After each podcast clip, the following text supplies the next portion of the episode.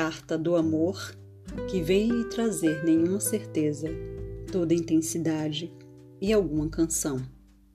Oi, eu sou a carta fragmento, a carta falta, a carta bilhete. Eu só vou poder falar de um pedaço de mim para você porque o espaço para eu falar de mim é a sua vida inteira.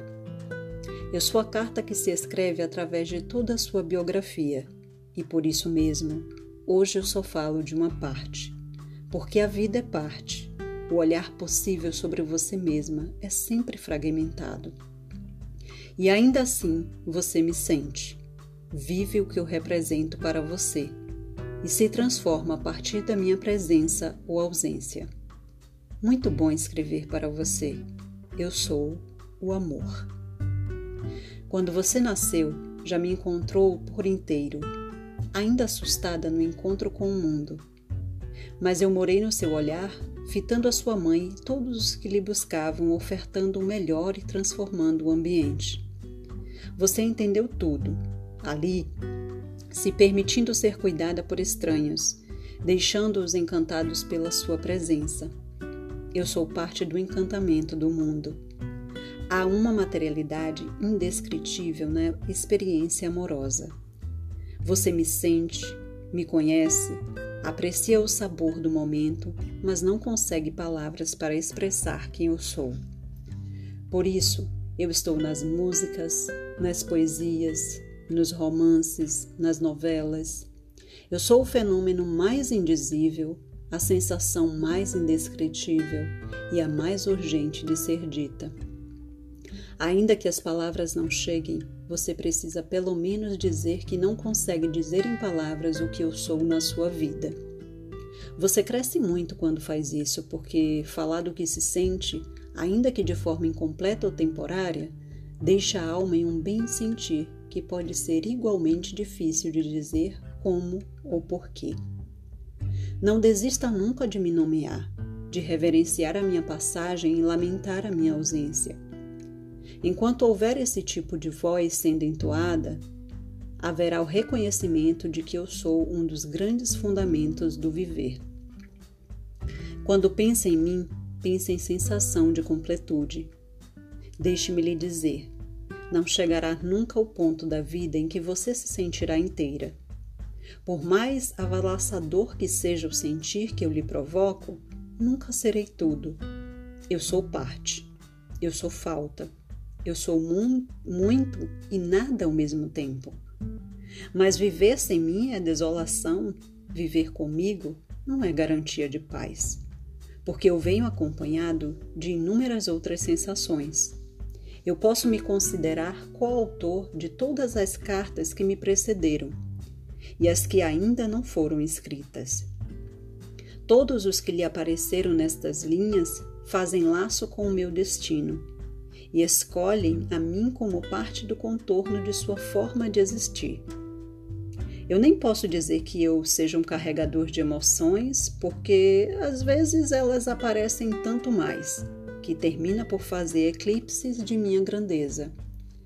Eu não sou só, eu venho acompanhado de contrários, paradoxos, ausências e dores.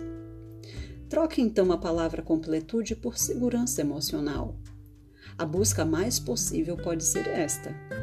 Você vai se encontrar com os outros, fazer desses relacionamentos coisas mais ou menos importantes para a sua trajetória.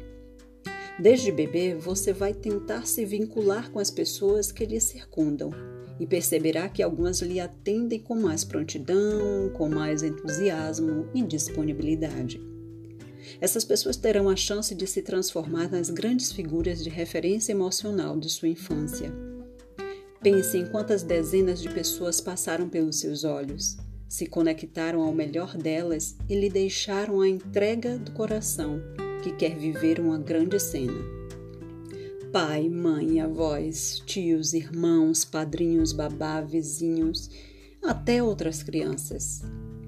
Eu sou uma parte de cada uma delas e ao lhe verem, manifestam que lhes provoco vontade de estar com, de viver com, de se entregar para. Eu sou o combustível do laço, Eu sou a entrega ao que não se tem garantia, mas que muito se quer viver. Tantas e tantos se fizeram seus amores, de todas as ordens, deixando memórias que não foram necessariamente boas. Eu, como sou intenso, levo junto as neuroses de quem me experimenta e me assume como parceiro.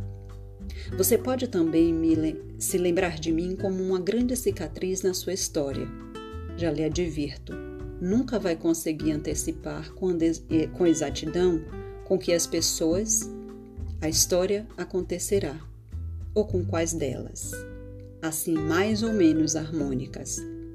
Eu só apareço para você na sua virtude de agir, na tentativa e no erro, na suprema vontade de amar e ser amada. Essas cicatrizes lhe revelam mostram que a sua vida está baseada na busca pela repetição da experiência comigo e por isso mesmo uma busca pela proximidade daqueles que fazem cantar a alma. Você é hoje uma mulher que já aprendeu que posso habitar sua rede inteira de afetos, em que cada pessoa cumpra um papel determinado, específico e bem exercido.